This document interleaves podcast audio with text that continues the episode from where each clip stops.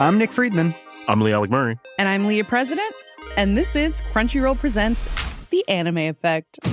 We are a new show breaking down the anime news, views, and shows you care about each and every week. I can't think of a better studio to bring something like this to life. And I agree.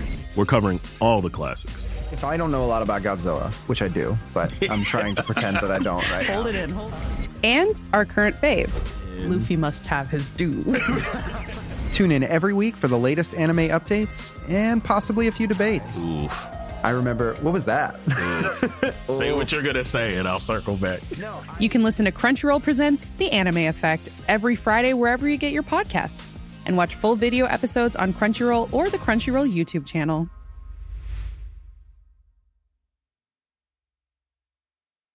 Millions of people have lost weight with personalized plans from Noom. Like Evan, who can't stand salads and still lost 50 pounds. Salads generally for most people are the easy button, right? For me, that wasn't an option. I never really was a salad guy. That's just not who I am. But Noom worked for me. Get your personalized plan today at Noom.com. Real Noom user compensated to provide their story. In 4 weeks, the typical Noom user can expect to lose 1 to 2 pounds per week. Individual results may vary. On today's wrestling news, Antonio Inoki has died. Warner Brothers Discovery apparently attempted to convince Cody Rhodes to stay in AEW. WWE are concerned about Randy Orton's injury. And a huge Mask versus AEW career match is set for next week's Rampage. Are you ready? Are you ready for the news time? Yes, my name is Phil Chambers and I'm joined by Gareth Morgan to talk all things wrestling news. But before we get into it, make sure you like the video, comment down below what you think of each of today's stories, subscribe to the channel, and links to each story are in the description. Click the timestamps and off you go. But first up, some sad news, and the legend, absolute massive legend, Antonio Inoki has died aged 79. He's been battling some health conditions for quite some time now, but he was a huge figure in Japanese pro wrestling and just pro wrestling in general, and a WWE Hall of Famer as well to boot.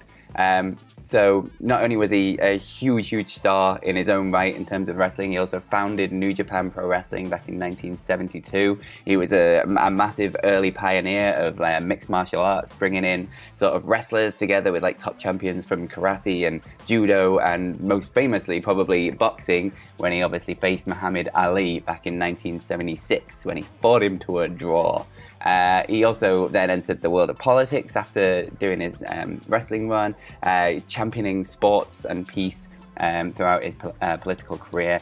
He went to Iraq to negotiate the release of Japanese citizens who were held hostage there. He went to North Korea a bunch of times. He wrestled in the main event of the highest attended pro wrestling event in history in North Korea when he faced Ric Flair. He beat Ric Flair in the main event in front of a reported 190,000 people, which is absolutely insane.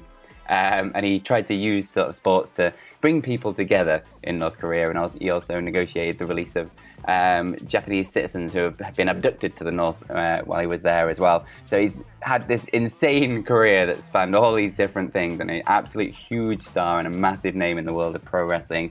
And he has unfortunately died aged 79, obviously, and it's just a sad thing. It really is, and I think it's always a testament to the individual when you see the widespread of how many different people from different walks of life within the wrestling world are quick to pay tribute. Do you know what I mean? The people like Triple H was very quick to put a tweet out. I think they talked about it on SmackDown. Tony Khan did something similar as well. And everyone's just in shock a little bit because he is such a massive figure within wrestling. Like you're saying, he forged one of the biggest companies, one of the most ever-present companies within wrestling ever, New Japan. It's just been so long-running, long-standing. And then you look at what he did within the ring himself. It's just... There are very few figures like that who've just been crossover stars as well and just had the kind of fingerprints on so many different parts of not just wrestling but combat sports in general. He was heavily involved with Pride and stuff like that. He's a huge person, huge personality, and I don't know, it's just one of those moments that 2022 just keeps on giving these shocking headlines that you didn't expect to read, and it's like, well, what do we do now? Just like, we just got to celebrate these kind of figures and just tip the cap to all the good things they did. And yeah, it's just one of those things. So all of our respects, like we just said there, to Inoki and all of his family. But in other news within the wrestling sphere currently, one of the biggest stories that happened over the course of 2022 was Cody Rhodes moving over to WWE. But it's now been reported by Fightful Select, according to a number of Warner Brothers Discovery sources, that they were actually trying to keep hold of Cody Rhodes and trying to not make him stay, but convince him to stay within AEW and not go to WWE. Said that several efforts were made to keep the American Nightmare from kissing goodbye to All Elite Wrestling. And even though he was said to have had a pretty good relationship still with Warner Brothers Discovery, him and Brandy, the likes of the Associate General Manager and Senior Vice President of Scripted Original Programming for TBS, TNT and True TV, Sam Linsky, were of the many people who were said to have tried to convince him to stay put. But it just didn't really work, did it? He was saying to people that it was just time to leave the territory. Typical old school Cody Rhodes, just feeling it was time to move on to the next territory, brother, and all that kind of stuff. But it was just one of those things. It's a really interesting one to break down, because within this report as well, it says that he only actually signed for WWE a couple of weeks before WrestleMania, but WWE themselves were thinking this is a foregone conclusion. He wants to come back, and they were quite happy to do that. But just as Warner Brothers and Discovery merged, that's when this new combined company were thinking, right, we'll try and get Cody together. And this was outside of AEW. They were trying to tell him to stay put, really, because they could offer him so many different opportunities. They were already connected to a number of different TV shows, Brandy and Cody, and there was talk of them being apparently a part of the upfronts for the next batch of television and everything else. And it wasn't really known whether this was to do with AEW or the other shows that they were a part of, or maybe even both. But they felt like a really vital part of what Warner Brothers Discovery were trying to build going forward. And they openly admitted that they wanted him back, but that it wasn't a deal breaker to keep AEW the thing that it is right now, keep it going, keep it ticking over, because they are very happy with AEW still and their viewing figures, specifically in September, which were pretty damn good. So I think this is just an interesting another wrinkle to everything that was going down with Cody Rhodes in the lead up to his departure from AEW to go to WWE. Yeah, it's interesting, this. I think it's quite rare when the TV company is the one fighting for the wrestler to kind of stay on that brand. But it's kind of obvious that they were high on Cody throughout all this, and Brandy as well. They had the Go Big Show thing. And he Rhodes to the top. Yeah, that's the one. And he was a host on some other celebrity panel show thing or something, wasn't he? So he had a bunch of things going on outside of the wrestling world, but he's a wrestling guy. He's from the wrestling family. He's always going to be the wrestling guy. And obviously the draw of that match at WrestleMania and the run he had in WWE was too strong, even for all his outside career choices. So hopefully, he just picked the best thing for him. He obviously did. It seems like he did.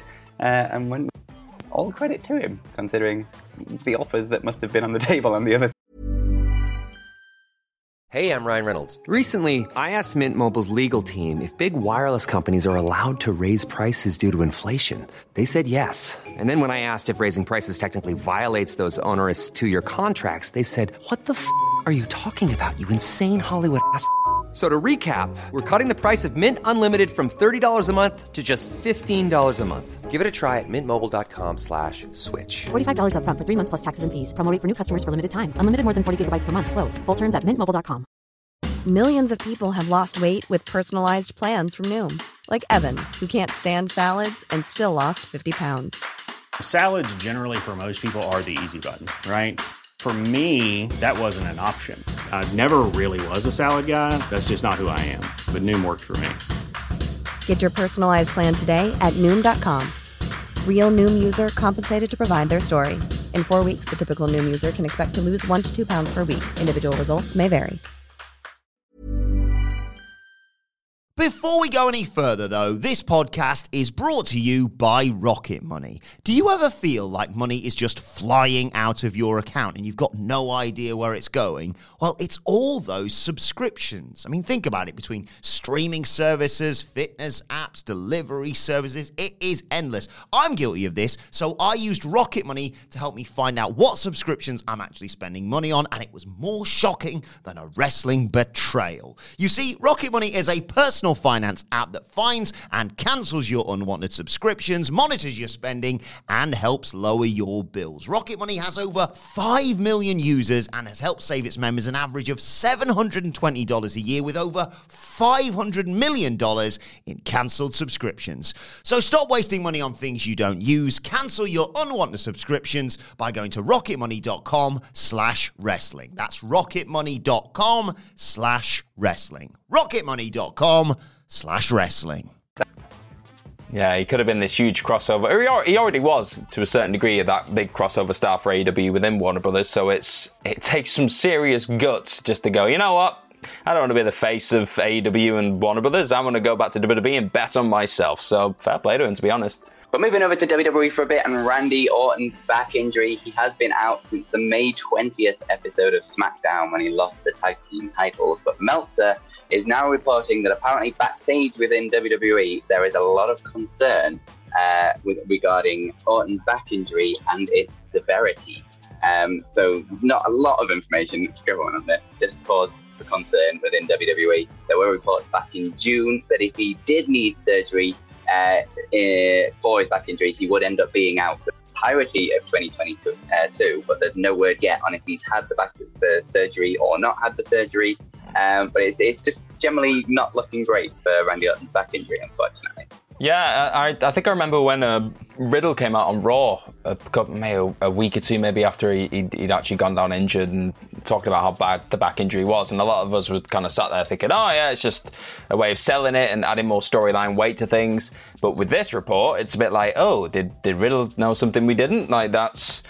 I hope he's all right, obviously, because he's an absolute legend and he's worked a style for like so many years that seemed to prevent this sort of injury, let's say, because he seemed to be working for so long and putting on so many like decent performances because he wasn't just breaking his body in half. But it looks like something has been kind of accumulating over the years, and yeah, it's one of them. You can't escape a bump.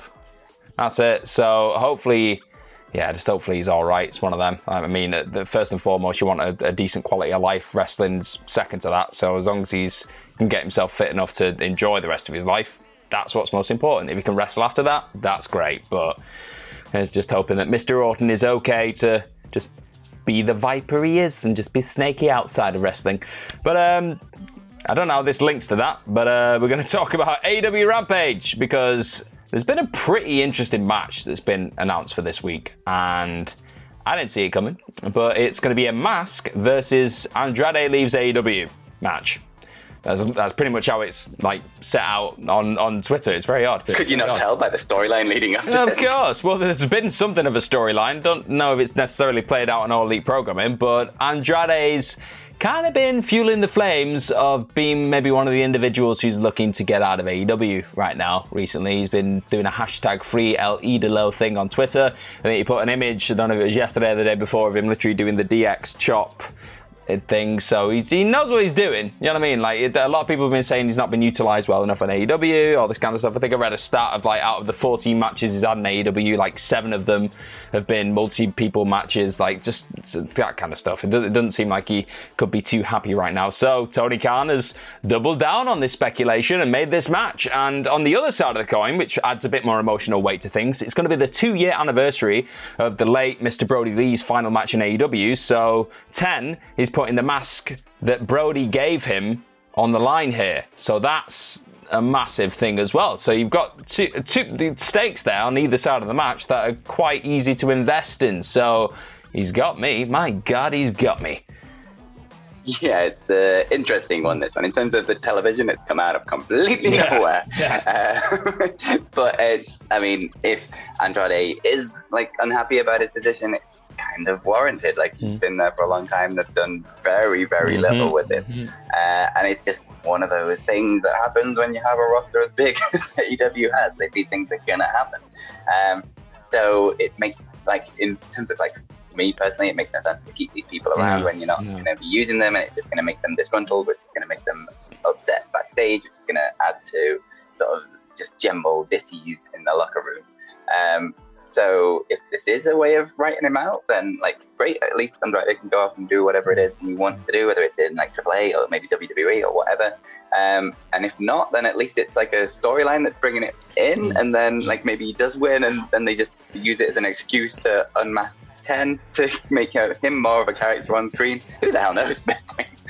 But there are possibilities, Phil, and that's what's most important right now. There's something that to watch and be excited about. So yeah, indeed, so, yeah. It is definitely interesting, if nothing else. But moving over to your Twitter questions to end the video. The first one comes from Retina, who says, it's been a while since Charlotte was on TV, but considering she has pretty much done it all in WWE now, what's really left for her? She's beaten pretty much everyone, headlined events, etc.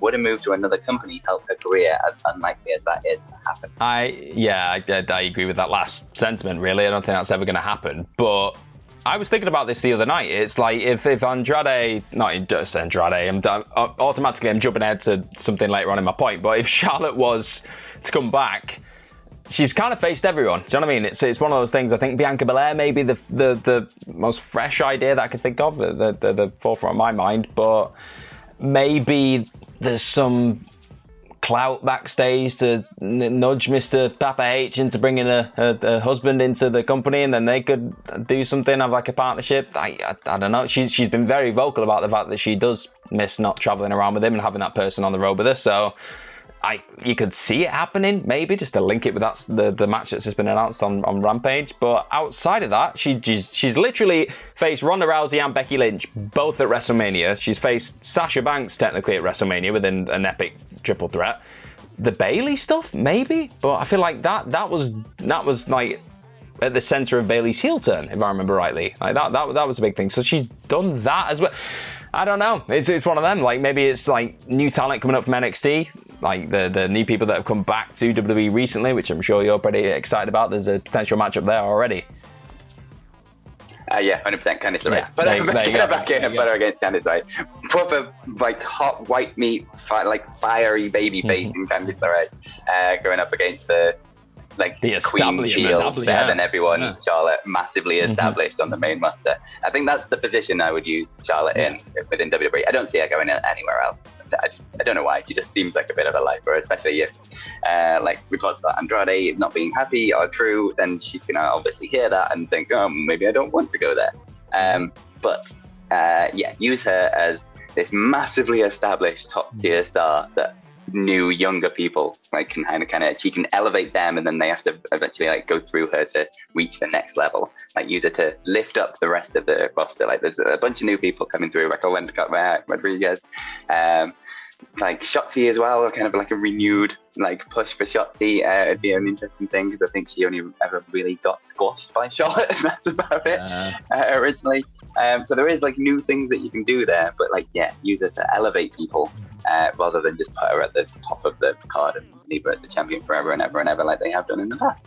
But there's definitely a lot of upside for Charlotte. So the next question comes from Brennan Memmering, who says, what's your favourite non-world championship title design ever? Ooh, that is interesting. I mean, for me, I kind of grew up enjoying wrestling and becoming a fan of wrestling when the like oval-ish intercontinental championship was a thing. You know, the one before Cody Rhodes changed it. It was great. I love that. Always makes me think of Shelton Benjamin. Don't know why. So I like that one.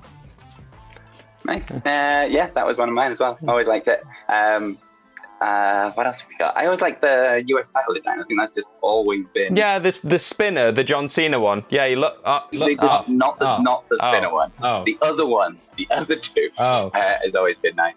And just leaving WWE the junior heavyweight title in New Japan is lovely. Yeah, very, very nice. It's a nice one. But the final question. Spinner was the best. Spinner US title, best title ever. Then the final question today comes from Sean Merriman, who says, what's the one wrestling move that you would hate to have to take? Mine is honestly the cannonball in the corner, because it seems like it's always massive guys who do it, like Kevin Owens and Brody King, and it just looks violent as hell to be on the receiving end of that. Don't like that, and that's made me think of the move that I really don't want to have done to me, no matter who's doing it, to be honest, because the person who's doing it right now seems like a lovely woman, but I don't want to get hip attacked by Tony Storm in the corner, ever. No, don't like it. I know there's like some dark arts that go into making it look as painful as it does, but I don't care. The way it looks terrifies me, and I don't want to have like my neck snapped back in between it. No, don't like it, that one. Yeah, fair. I would go with anything where your head is settling towards the ground with little chance to stop it. I remember my brother tombstoned me once when I was younger, and it was terrifying. We had an interesting relationship. So anything like that, I don't like. But the styles clash, I don't know why. That just because your arms are locked back as well. That just seems like absolutely terrifying. And if you go full Ellsworth. That's not good. The Hidden Blade as well, yeah. Because you can't even see it coming to protect yourself. I don't understand how people take that move, and he lurches into it so goddamn hard. I don't understand that move at all. Don't get it. Yeah. Don't like it. So yeah, on that note, let us know in the comments below what your scariest wrestling moves are, do you think? And yes, subscribe to the channel, like the video. Like I say, comment down below about all of today's stories. Let us know what you think. Ups and downs for Rampage and Dynamite are coming. Rampage and Dynamite, Rampage and SmackDown are coming, so check those out. Follow us on Twitter. You can follow me at PhilMyChambers, and you can follow Gareth at GMorgan04, and you can follow all of us at WhatCultureWWE. But most importantly, have yourselves a bloody good day. Bye bye.